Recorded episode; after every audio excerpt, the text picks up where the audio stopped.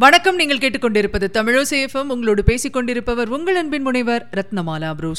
தமிழசேஃபமில் இனி நீங்கள் கேட்கலாம் மதனின் வந்தார்கள் வென்றார்கள். அத்தியாயம் மூன்று. மொஹமத் கஜினி. சோமநாதர் கோயிலும் மொஹமத் கஜினியும். மொஹமத் கோரியை கூட நாம் ஏற்றுக்கொள்ளலாம். வில்லனாக வந்தாலும் இந்தியாவை தன் சாம்ராஜ்யத்தின் கீழ் கொண்டு வர வேண்டும் என்ற அரசர்களுக்கே உரிய நியாயமான ஆசை அவனுக்கு இருந்தது. ஆனால் அவனுக்கு முன் இந்தியாவுக்கு வந்த முகமது கஜினியின் கதை வேறு. கோரியோடு ஒப்பிட்டால் கஜினி அதீத வெறி பிடித்த ஒரு சூப்பர் வில்லனாகவே வரலாற்றில் காட்சி தருகிறான். இங்கே பரீட்சையில் பலமுறை தோல்வியடையும் மாணவரை கஜினி முகமதுவுடன் நாம் தமாஷாக ஒப்பிடுகிறோம். உண்மையில் கஜினி தொடர்ந்து தோல்வியடைந்ததால் மறுபடி மறுபடி இந்தியாவுக்கு வரவில்லை. அநேகமாக அவனுடைய பதினேழு படையெடுப்புகளுமே வெற்றிதான். ஆப்கானிஸ்தானில் காபூலுக்கு தெற்கே உள்ள நகரம் கஜினி. கிபி தொள்ளாயிரத்தி எழுபத்தி ஏழில் மத்திய ஆசியாவை சேர்ந்த ஒரு துருக்கிய பிரபு. ஆரம்பத்தில் அவர் ஒரு துருக்கிய அடிமையாக இருந்ததாகவும் சிலர் கூறுகிறார்கள். அவர் கஜினியை தலைநகராக்கி செல்வாக்குடன் ஆட்சி புரிந்தார். அவருடைய மகன்தான் கஜினி முகமது. கிபி தொள்ளாயிரத்து தொன்னூற்றி எட்டில் தந்தை இறந்த பிறகு அரியணையில் கஜினி முகமது அமர்ந்தபோது அவனுக்கு வயது இருபத்தி ஏழு. இரண்டு ஆண்டுகள் கழித்து பிறந்த புதிய நூற்றாண்டு தங்களை பொறுத்தவரை பெரும் தலைவலியோடு ஆரம்பிக்கப் போகிறது என்பதை வட இந்தியாவை ஆண்ட மன்னர்கள் சற்றும் எதிர்பார்த்திருக்க மாட்டார்கள். கிபி ஆயிரத்தில் ஆரம்பித்தது இந்தியாவை நோக்கி கஜினியின் முதல் படையெடுப்பு. ஏன் அப்போது எல்லாருக்குமே முதல் இலக்கு இந்தியா? காரணம் உண்டு. மத்திய ஆசியாவிலும் சரி ஆப்கானிஸ்தானிலும் சரி அரேபியாவிலும் சரி மன்னர்கள் மகுடம் சூட்டிக் கொண்டதும் அவர்கள் கேட்டு மலைத்த கதைகள் இந்தியாவை பற்றித்தான். இந்திய மண்ணில் விண்ணை முட்டும் கோயில்கள் கட்டி முடிக்கப்பட்ட மாட மாளிகைகள் கொட்டிக்கிடக்கும் ஆபரணங்கள் இவை பற்றி பலர் விளக்கமாக விவரிக்க வெறிச்சோடிய பாலைவனத்தையும் கரடுமுரடான மலைத்தொடர்களையும் சூழ்நிலையாகக் கொண்டு ஆட்சி புரிந்த அம்மன்னர்கள் கண்களில் ஆர்வம் பொங்கி எழுந்ததில் ஆச்சரியமில்லை. மாபெரும் குதிரைப்படையோடு காலதாமதம் செய்யாமல் கைபர் கணவாய் வழியாக இந்தியாவுக்குள் நுழைந்தான் கஜினி முகமது சிந்து நதியை கடந்து பஞ்சாப் பீடபூமியில் அவன் படை புகுந்த போது அதை மடக்கி நின்று எதிர்கொண்டது பஞ்சாப் மன்னன் ஜெயபாலனின் படை. ஜெயபாலன் பிராமண குலத்தை சேர்ந்த மன்னன். ஒன்பதாம் நூற்றாண்டில் காபூல் சமவெளியையும் காந்தாரத்தையும் ஆண்ட ஷாக்கியா மன்னர் ஒருவரிடம் இந்த ஜெயபாலனின் கொள்ளு தாத்தா அல்லது எள்ளு தாத்தா அமைச்சராக இருந்திருக்கிறார். அமைச்சராக இருந்ததோடு அமைதியாக உட்காராத அவர் அரசையும் கைப்பற்றினார். அவரது வழி வந்தவர்கள் பிற்பாடு ஆப்கானிய அரபு படைகளின் அதிரடி தாக்குதல்களை தாங்காமல் பஞ்சாப் மாநிலத்துக்கு ஆட்சியை நகர்த்திக் கொண்டார்கள். பஞ்சாபில் உறுதியாக ஆட்சி செய்ய அமர்ந்தவுடன் எடுத்த எடுப்பிலேயே முகமது கஜினியின் அதிரடி படையோடு மோத நேர்ந்தது. மன்னன் ஜெயபாலனின் போதாத காலமே. அசுரத்தனமும் அதிபுத்திசாலித்தனமும் கலந்து போரிட்ட ஆப்கன் படையிடம் ஜெயபாலன் வீரர்களின் வீரம் எடுபடவில்லை. முதல் போரிலேயே பெரும் வெற்றி அடைந்தது கஜினியின் படை. வெற்றியைத் தொடர்ந்து வெறியாட்டத்தில் இறங்கினார்கள் ஆப்கன் படையினர். பஞ்சாப் பூமியில் அவர்கள் கொள்ளையடித்த செல்வத்தை அள்ளிக்கொண்டு ஒட்டகங்கள் மீது ஏற்றி வைப்பதில் ஆயிரம் ஆயிரம் ஆப்கன் வீரர்கள் பல மணி நேரம் செலவிட்டார்கள். வந்த வேகத்தில் ஊர் திரும்பினார்கள். ஒவ்வொரு முறையும் இதே கதை இதே கொள்ளை கொலைகள் பிறகு ஊர் திரும்பல்.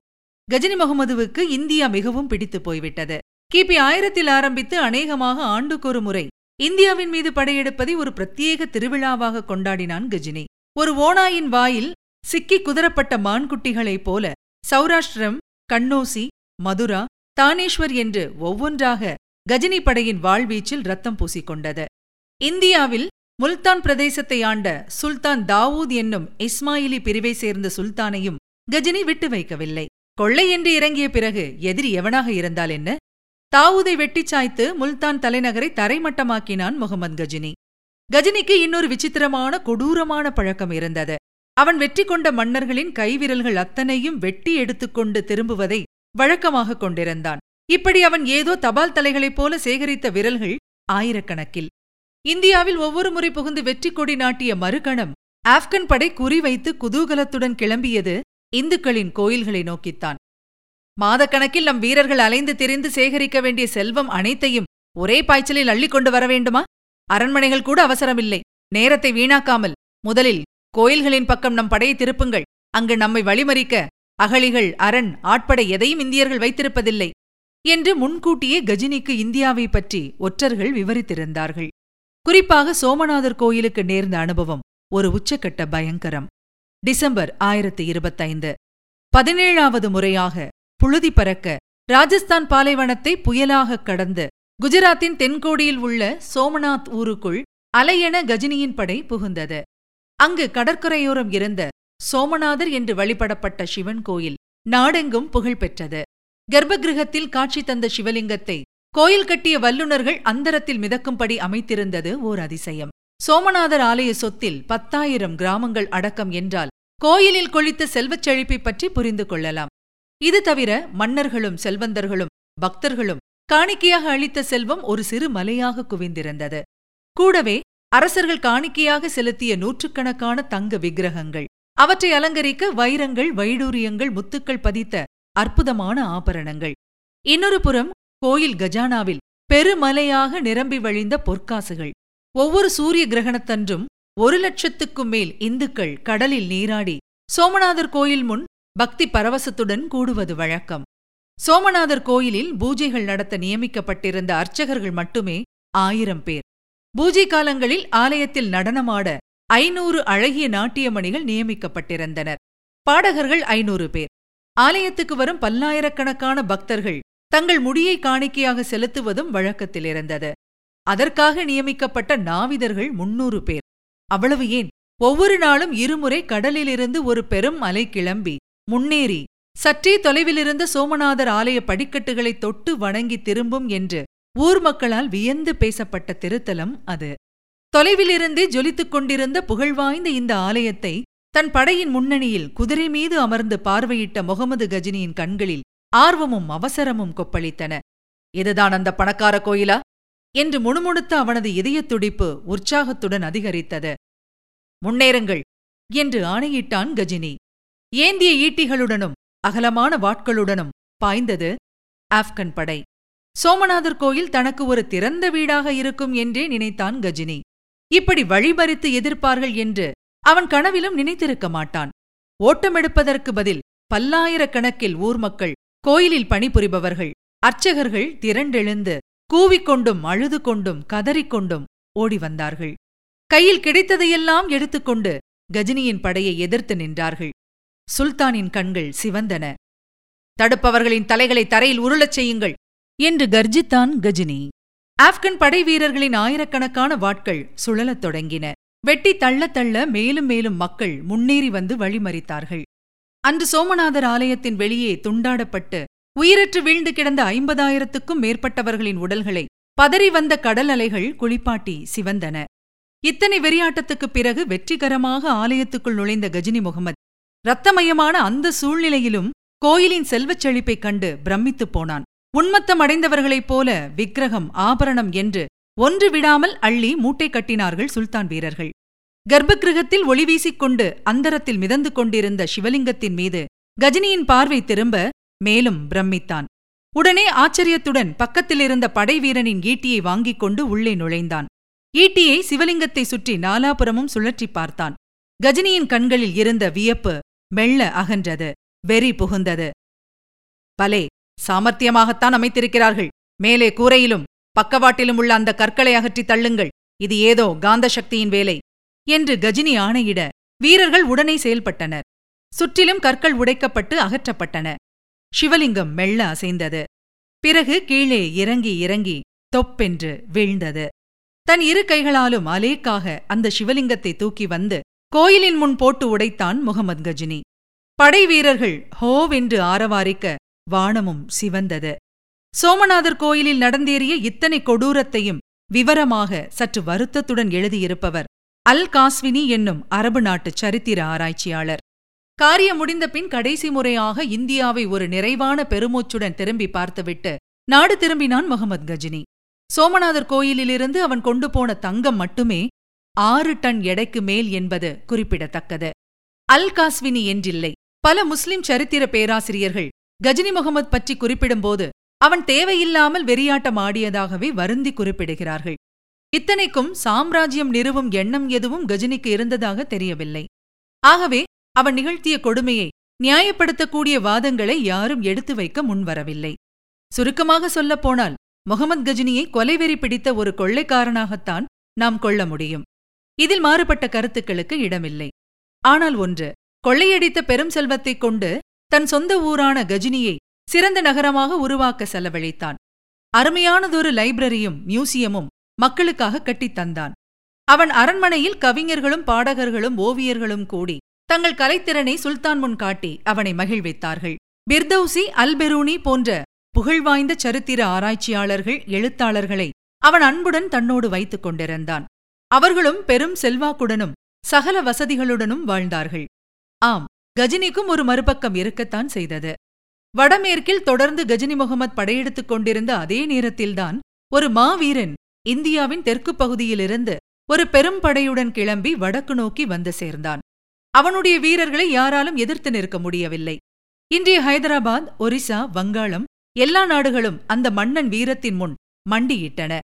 கங்கை நதி நீரை குடங்களில் நிரப்பி தான் வெற்றி கண்ட மன்னர்களின் தலைமீது வைத்து தன் ஊருக்கு திரும்பினான் அந்த மன்னன்.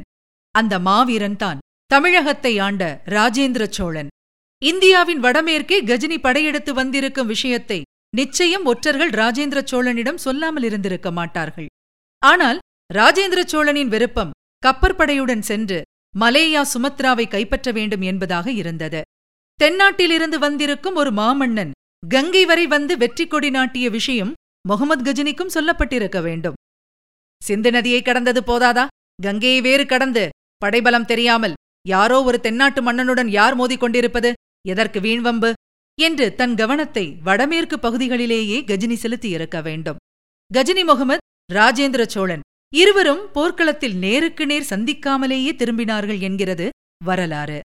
ஆப்கானிஸ்தான் திரும்பிய கஜினி முகமது ஒரு விஷக்காய்ச்சலில் படுத்து ஆயிரத்து முப்பதில் இறந்து போன செய்தி கேட்ட வட இந்தியா நிம்மதி பெருமூச்சு விட்டது என்றே கூறலாம். கஜினி பிறகு கோரி முகமது பிறகு தைமூர். இப்படி தொடர்ந்து இந்தியாவுக்குள் வேற்று நாட்டவர்கள் படையுடன் புகுந்தும் இந்திய குறுநில மன்னர்கள் ஒன்று சேர்ந்து எந்த ஒரு தற்காப்பு நடவடிக்கையையும் எடுக்காதது ஒரு பரிதாபகரமான உண்மை. ஒன்றுபட்டால்தான் உண்டு வாழ்வு என்ற உண்மையை ஏற்றுக்கொள்ள மறுத்தார்கள் இந்த ராஜபுத்திர மன்னர்கள். தவிர மறதி என்கிற வியாதியும் அவர்களை பீடித்திருந்தது. ஒவ்வொரு முறை அந்நிய படை வரும்போதும் விழித்துக்கொண்டு அவசரகதியில் அரைகுறையாக ஒருங்கிணைவதும் படையெடுப்பு முடிந்தவுடன் எல்லாமே மறந்து விடுவதும் பிறகு பழையபடி கச்சிதமாக பிரிந்து உள்ளூர் சண்டையில் இறங்குவதும் அவர்களுக்கு வழக்கமாகிப் போனது. பிருத்விராஜ் ஜெயச்சந்திரன் ஒரு உதாரணம். இந்தியர்களின் தொடர்ந்த தோல்விக்கு மேலும் சில காரணங்கள். அந்நியப்படை இந்தியாவுக்குள் நுழைய வழி கைபர் கணவாய் அல்லது கோமால் கணவாயாக இருந்தது. சீனர்களைப் போல ஆயிரத்து ஐநூறு மைல் நீள நெடுஞ்சுவர் கூட தேவையில்லை. இந்த இரண்டு கணவாய்களை காக்க சிறு கோட்டைகளை கூட எழுப்பவில்லை இந்திய மன்னர்கள்.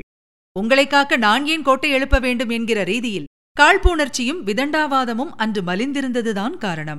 இத்தனைக்கும் வடபுலத்து அரசர்கள் பலர் உறவினர்கள். இந்திய மன்னர்களுக்கு நல்ல ஜாதி குதிரைகள் வளர்ப்பு என்பது எப்போதுமே புரிபடாமல் இருந்தது. சோழர்கள் கூட வருடா வருடம் ஐயாயிரம் பத்தாயிரம் என்று குதிரைகளை அரபு நாடுகளிலிருந்து இறக்குமதிதான் செய்தார்கள். ஆனால் ஆப்கன் குதிரைப்படையோ பிரத்யேக போர் பயிற்சி பெற்று சிக் என்று இருந்தது. ராஜபுத்திரர்கள் நேரடி போரில் மா வீரர்கள் என்பதில் சந்தேகமில்லை. ஆனால் போர் தர்மத்தை பின்பற்றுகிறேன் பேர்வழி என்று களத்தில் அவர்கள் தேவையில்லாத பெருந்தன்மை காட்டுவதை ஒரு பெருமையாக கருதினார்கள்.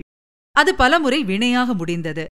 முதல் யுத்தத்தில் முகமது கோரியை வெற்றி கொண்டும் பிருத்விராஜ் அவனை கொல்லாமல் விட்டது ஒரு உதாரணம். பொதுவாகவே பல இந்திய மன்னர்களுக்கு போர் என்பது வீரம் கலந்த ஒரு பொழுதுபோக்காகவே இருந்தது.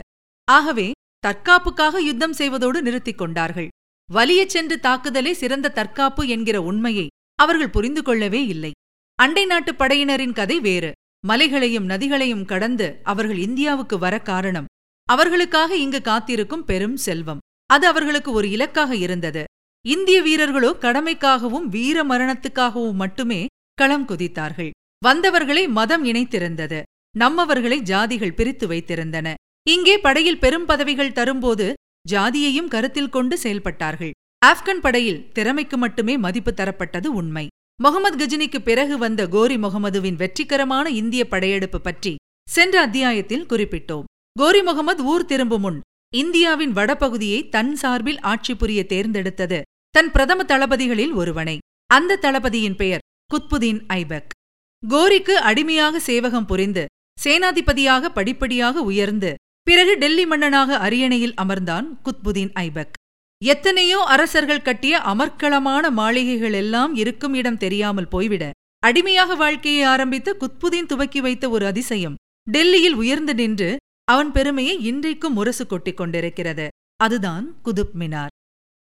நீங்கள் இதுவரை கேட்டது மதனின் வந்தார்கள் வென்றார்கள். வழங்கியவர் உங்கள் அன்பின் முனைவர் ரத்னமாலா புரூஸ் தொடர்ந்து இணைந்திருங்கள் இது உங்கள் தமிழோசை எஃப்எம் மீண்டும் அடுத்த அத்தியாயத்தில் சந்திக்கலாம். இணைந்திருங்கள் மகிழ்ந்திருங்கள். இது உங்கள் தமிழோசை எஃப்எம் இது எட்டு திக்கும் எதிரொலி கட்டும்.